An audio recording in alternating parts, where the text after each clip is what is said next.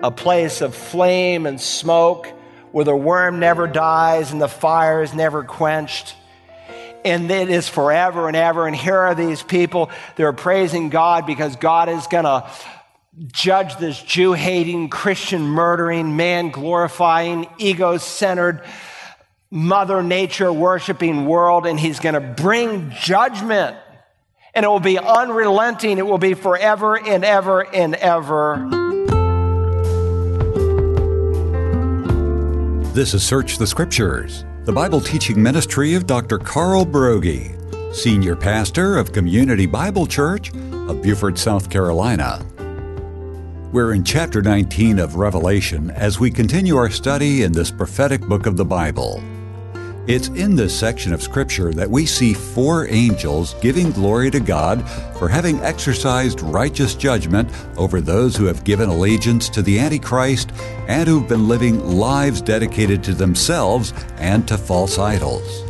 As we rejoin Dr. Broggi, he gives some insight into this type of praise offered by the angels. Now, we don't often think about praising God for putting down evil.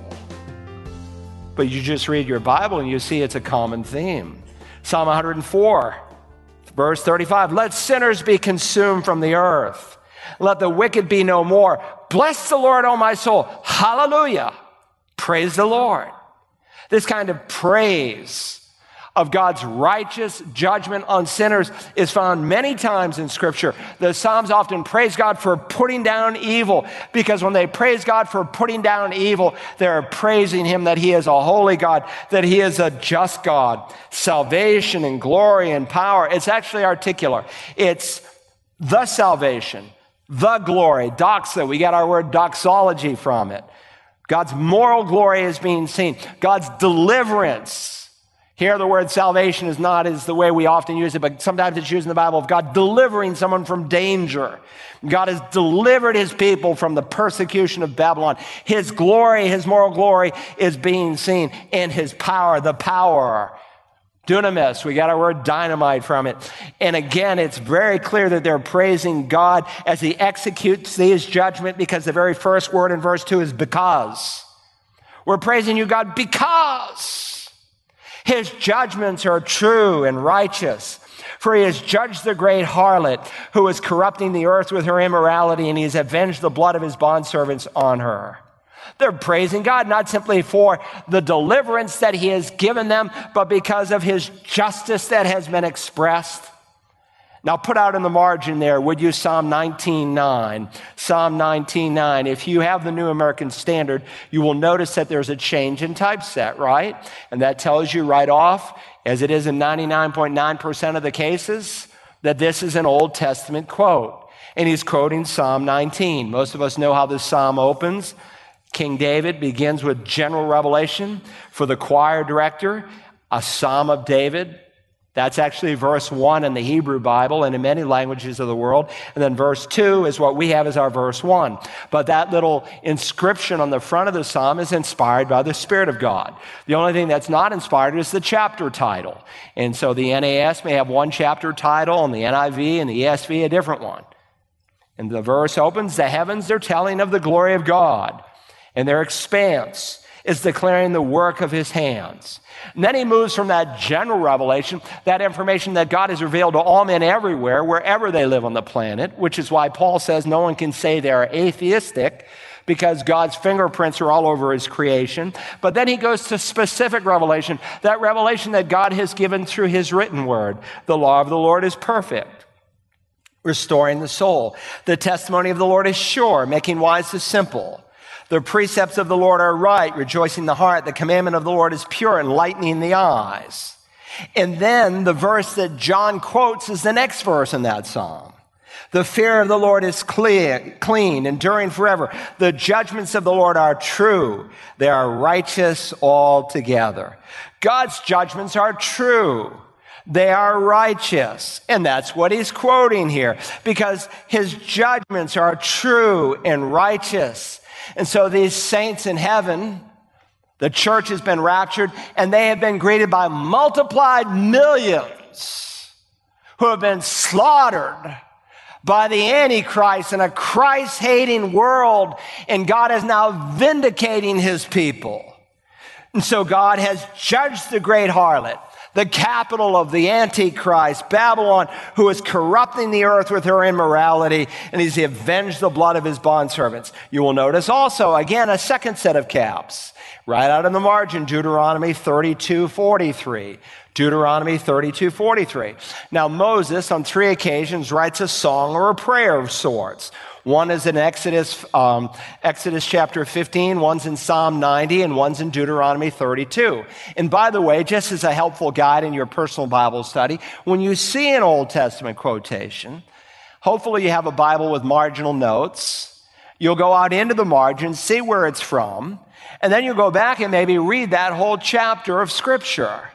What does that do for you? It will make it pop for you. You go back and you say, read that whole chapter, or maybe just a portion of it is being quoted, and you understand the context and what's going on, and why the Spirit of God, through the pen of the Apostle John, would even use this verse. And so Moses writes these three uh, hymns of sorts. And let me read to you Psalm, I mean, Deuteronomy 32, 43.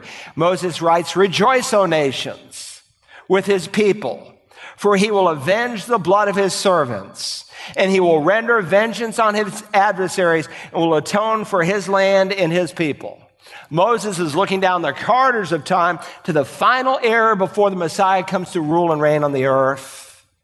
And so John takes Psalm 19, Psalm 32, he bleeds them together. His judgments are true and righteous. He has judged the great harlot who's corrupted the earth with her immorality, and he has avenged the blood of his bond servant on her. They're praising God for his truth, for his justice, for his fairness, for his righteousness. You say, that seems kind of harsh, Pastor. That they're praising God, that he's judging the peoples of the world, listen, they're not rejoicing so much in the punishment of the wicked as they are in the expression of God's justice and holiness. And understand there is a time now in human history where no one else is going to get saved. We've reached that time. No one else is going to believe. The only people who are left on the earth that are unregenerate will never, ever, ever believe. And the only thing that is left for them is God's just judgment. There's a part of you that does that every day. You see some hateful murderer who's wiped out children. You see some pervert who's abused little kids. And there's a part of you that says, I want to see justice satisfied. Why do you think that way? Because God wrote his law into your heart and his law is an expression of his character. Romans 2:15. Well, we are at a point in human history where all these lost people, all they are going to do is reject God's Messiah, and God's people in heaven are praising him because now his justice is going to fall. That's hymn number one, stanza number one. Stanza number two, the hallelujah of God's sentence. We read now in verse 3. And a second time they said, Hallelujah! Her smoke rises up forever and ever. Now, this is not simply the second verse, the same as the first, a little bit louder and a little bit worse. No, there's a heightened reason for their praise. There's a finality now to God's judgment. Her smoke, her who? Her Babylon who has led the way in persecuting the saints of God and propagating wickedness and immorality. The great harlot has been judged. And notice again, he's quoting an Old Testament prophet. Put out in the margin, Isaiah 34 10. Her smoke rises up forever and ever.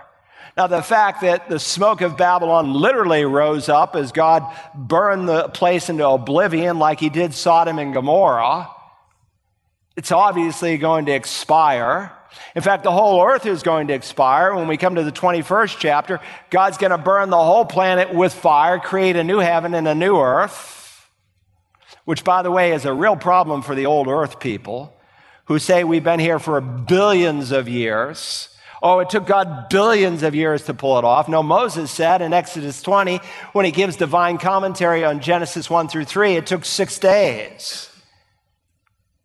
And if it took billions of years, then why in an instant of time, God's not going to take six days. He's just going to speak a whole new universe in a moment. Her smoke rises up. You go back and you read Isaiah and you discover that Isaiah is speaking at that time when the Messiah comes back and he will judge the world with equity and in righteousness. And God will indeed make a new heaven and a new earth. But the language itself brings you into the Gospels because that's how Jesus described Gehenna a place of flame and smoke where the worm never dies and the fire is never quenched and it is forever and ever. And here are these people, they're praising God because God is going to judge this Jew hating, Christian murdering, man glorifying, ego centered, mother nature worshiping world, and he's going to bring judgment. And it will be unrelenting, it will be forever and ever and ever. Listen to what Moses said in Deuteronomy 32 43. Again, rejoice, O nations with his people, for he will avenge the blood of his servants and will render vengeance on her adversaries and will atone for his land and his people. Listen to what King David said in Psalm 96 Let the heavens be glad and let the nations rejoice. Let the sea roar and all it contains. Let the field exult in all that is in it. Why? Why should all of nature sing praise to God? Then all the trees of the forest will sing for joy before the Lord, for he is coming. For he is coming to judge the earth. He will judge the world in righteousness and the peoples in his faithfulness. As I said earlier, maybe people today think it's insensitive or rude or hateful to praise God for his judgment. But you can't divide God up into some God that you've created in your own image. And we will praise God just as much for his wrath that expresses his holiness and his justice as we will for his love and his mercy and His grace. That brings us to stanza three. We're almost done. The hallelujah of God's sovereignty. Stanza one is the hallelujah of His salvation. Stanza two, the hallelujah of His sentence. Now, the hallelujah of God's sovereignty. Verse four. And the 24 elders and the four living creatures fell down and worshiped God who sits on the throne, saying, Amen. Hallelujah. Remember the 24 elders?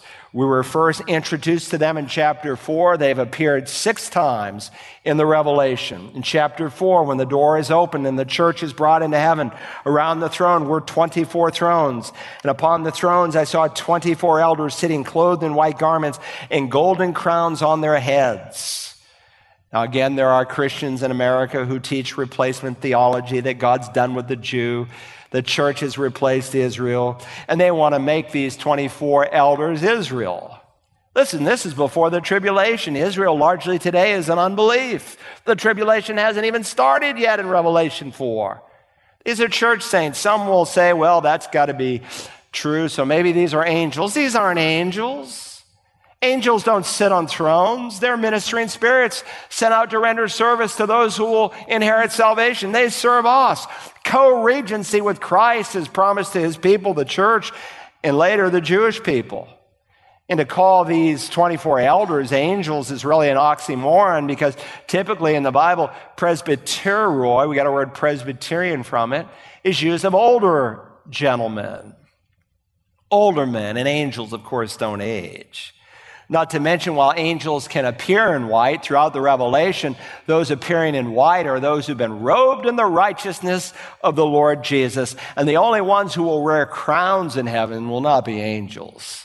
It will be God's saint as saints, as we studied in Revelation chapter 2 with the church at Smyrna. 24 elders. Why does he have 24? It's a representative number that appears six times here in the Revelation and it's a representative number in Scripture for a large group. We studied this when we were back in chapter 4. I know it was a long time ago. But if you remember 1 Chronicles 24, there's 24 divisions in the Old Testament priesthood, and they represent thousands of priests. In 1 Chronicles 25, we saw there was 25 divisions of singers in the temple of these choirs, and they represent thousands of choir members. And these 24 elders, they can't represent angels because angels serve. They don't reign. They don't sit on thrones. It's not Israel because they're going to come to faith. This is the church in heaven. They have been raptured before the wrath of the Lamb begins. And when we come to the 20th chapter, for those Christians who teach, we'll be here for the tribulation, I will show you how that is an absolute impossible view to take. God's word will be so clear to you. Hallelujah. Praise God. They're excited. I heard about a lady. She was in a church, you know, God's frozen chosen. I mean, it was a dead church. And she got saved late in life. She got saved through a Billy Graham crusade. And she started going to the church, and every once in a while, the pastor would actually read a Bible verse, and she'd say, Hallelujah. And people would kind of look at her. No one had ever done that in the church before. And he preached a little bit, Hallelujah!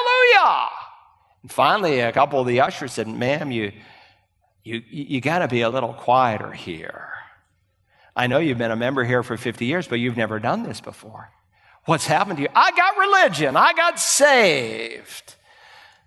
Well, finally, she kept shouting, and four ushers started to carry her out. And she kept saying, Hallelujah. He said, Why are you saying hallelujah now? We're taking you out of this place. She said, When Jesus came into Jerusalem, he came in on one donkey. I'm leaving by four donkeys.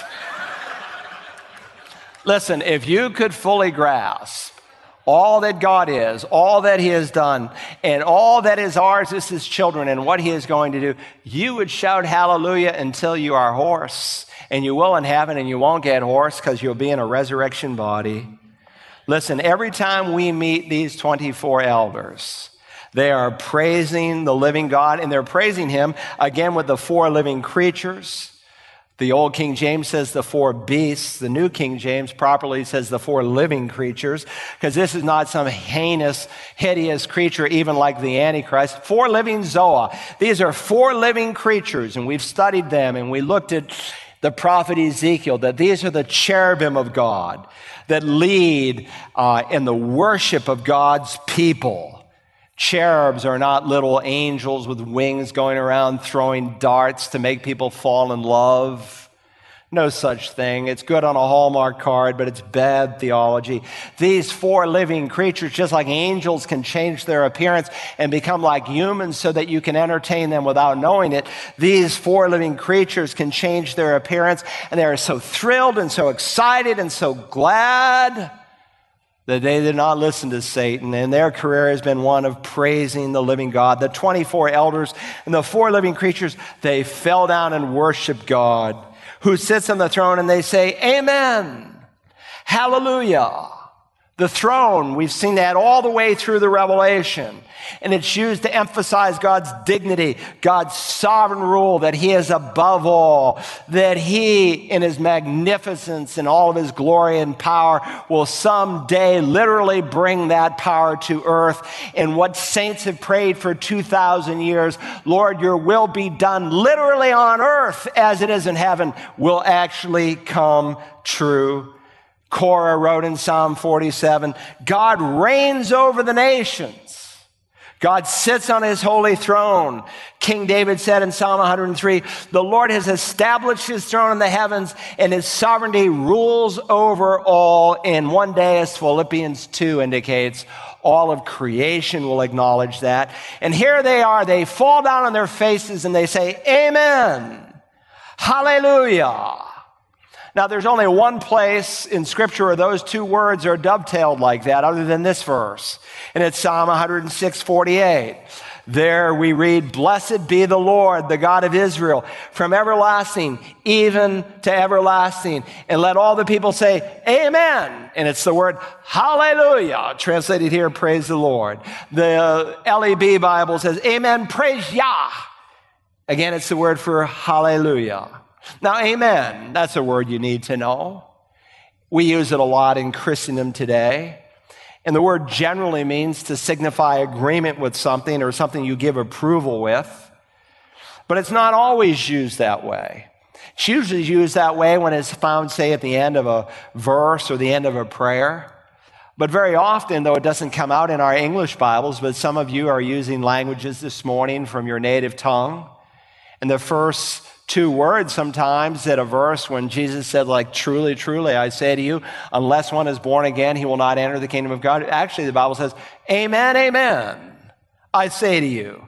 And there the word amen comes out in the front of a verse. And when you see the word truly, truly, or verily, verily in the Old King James, or literally amen, amen, God is affirming not only is the speaker saying what is true, the speaker is saying it with absolute authority. And by the way, every time Jesus says amen, amen, truly, truly, you ought to listen because he is the omniscient God.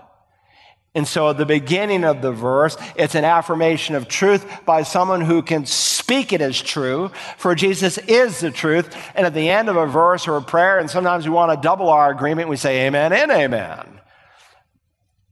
Here are these people in heaven falling on their face, saying, Amen, hallelujah.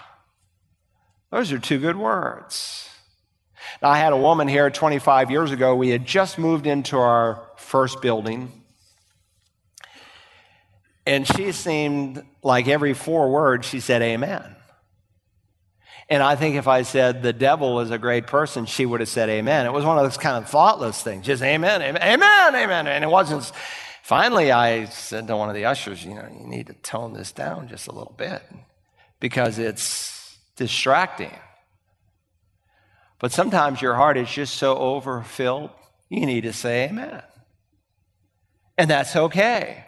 But we don't use the word flippantly any more than we use the word hallelujah flippantly. Because we don't take God's name in vain. We just don't say, praise the Lord, and not really think of it carefully. But understand, here in heaven, they're saying, Amen, hallelujah. Why don't we try that? I'll say amen, you say hallelujah. Amen. That's the language of heaven, and we're going to be there someday. Finally, there's the hallelujah of God's supremacy. In case you're a little reluctant to offer praise, let me remind you here in verse 5 an angel commands it. And a voice came from the throne room. And this voice is not God the Father or God the Son speaking, because this voice says, Give praise to our God. And all you, his bondservants, you who fear him, the small and the great. He is addressing believers who are in heaven, God's slaves, God's bondservants, those who fear him, because that's what true believers do. Then I heard, verse 6, something like the voice of a great multitude, like the sound of many waters, and like the sound of mighty peals of thunder, saying, Hallelujah! For the Lord our God, the Almighty, reigns. This is the fourth hallelujah. And John tells us it sounds like a great multitude. I was walking with one of my sons up to the stadium in Columbia years ago, and all of a sudden this explosive noise came out of the stadium. Something happened. I don't know what it was, but something happened that was big. Well, you think of 80,000 fans shouting and screaming. There's this great multitude in heaven that is compared also to many waters. I remember as a young boy, my dad taking me on that little boat by the falls of Niagara, and those mighty waters just thundering down over the top of those falls like mighty peals of thunder and they are saying, Hallelujah, for the Lord our God, the Almighty, reigns. This speaks of God's supremacy, that He is victorious, that He is ruling, that He is omnipotent. He is reigning today in heaven, but someday His reign is going to come to the earth. And even at the birth of the Messiah, when he leaves heaven and he's incarnated in human flesh, the angel Gabriel says to Mary, This little baby you're going to have, he'll be great. And he'll be called the Son of the Most High. And the Lord God will give him the throne of his father David. And he will reign over the house of Jacob forever, and his kingdom will have no end. And the beginning of that fulfillment is about to happen. We'll study it next week. And all the recipients of heaven are so excited. It's explosive. Hallelujah, for the Lord our God, the Almighty, reigns. Are you ready for this day? Do you know the living God? Have you met him in a personal way? You must be born again. Verily, verily, truly, truly, amen, amen, I say to you, you must be born again to enter the kingdom of God. There's no neutrality in Christ's kingdom. He who is not with me scatters. He who does not gather, he's against me. Today, if you hear his voice, the Bible warns, don't harden your heart. You can keep saying no to God, and you will come to a point where you will say a final no, and you will never, ever, ever again be able to say yes. And that's why there's a sense of urgency.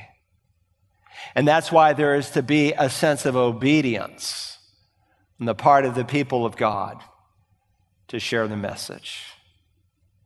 Father, thank you for this portion of Scripture as we are about to study the return of your Son from heaven to the earth. Thank you that every single prophecy concerning his first coming you literally actually fulfilled. And thank you that every prophecy for his second coming you will fulfill, and you are even fulfilling in our day with Israel. We bless you for the integrity of your word. With the psalmist, we say it is righteous and is true. So help us to heed it, help us to feed upon it, help us to meditate on your holy word like newborn babes, that we might grow in respect to our salvation as we long for the pure milk of the word. Help us in this new week to care for the souls around us, some who are caught up in all kinds of sin and turmoil but many not because they are in outright rebellion, but because they are like sheep without a shepherd. Help us to be involved in the rescuing of souls this week, to care about the people that we will see and meet. And help, Father, someone today who has never called upon Jesus' name in faith. Thank you that Christ Jesus came into the world to save sinners. Thank you that your word says he receives sinful men but helps someone to know that they can never do enough to earn heaven. Your word says it is the gift of God, not by works, so that no one can brag. Thank you, Lord Jesus, with your own precious blood. You purchased the gift of eternal life for us. Help someone today in repentance and faith to come to Jesus. Help someone today, Father, to say, Lord Jesus, save me, forgive me and change me. And we ask it, Father, in Jesus' name. Amen. To listen again to today's study from Revelation 19, use the Search the Scriptures app for smartphones and tablets, or visit us online at searchthescriptures.org. You can also order a CD or DVD by calling 877 787 7478 and requesting program REV53 entitled A Song Sung in Heaven. Search the Scriptures is made possible through the prayers and financial support of listeners like you. For more information about this ministry, call 877 787 7478. Thank you. Tomorrow, Dr. Broggi's wife Audrey is in this time slot with her program for women, Mothering from the Heart. And when we return Monday, we'll begin a look at the marriage supper of the Lamb. Join us then as we search the Scriptures.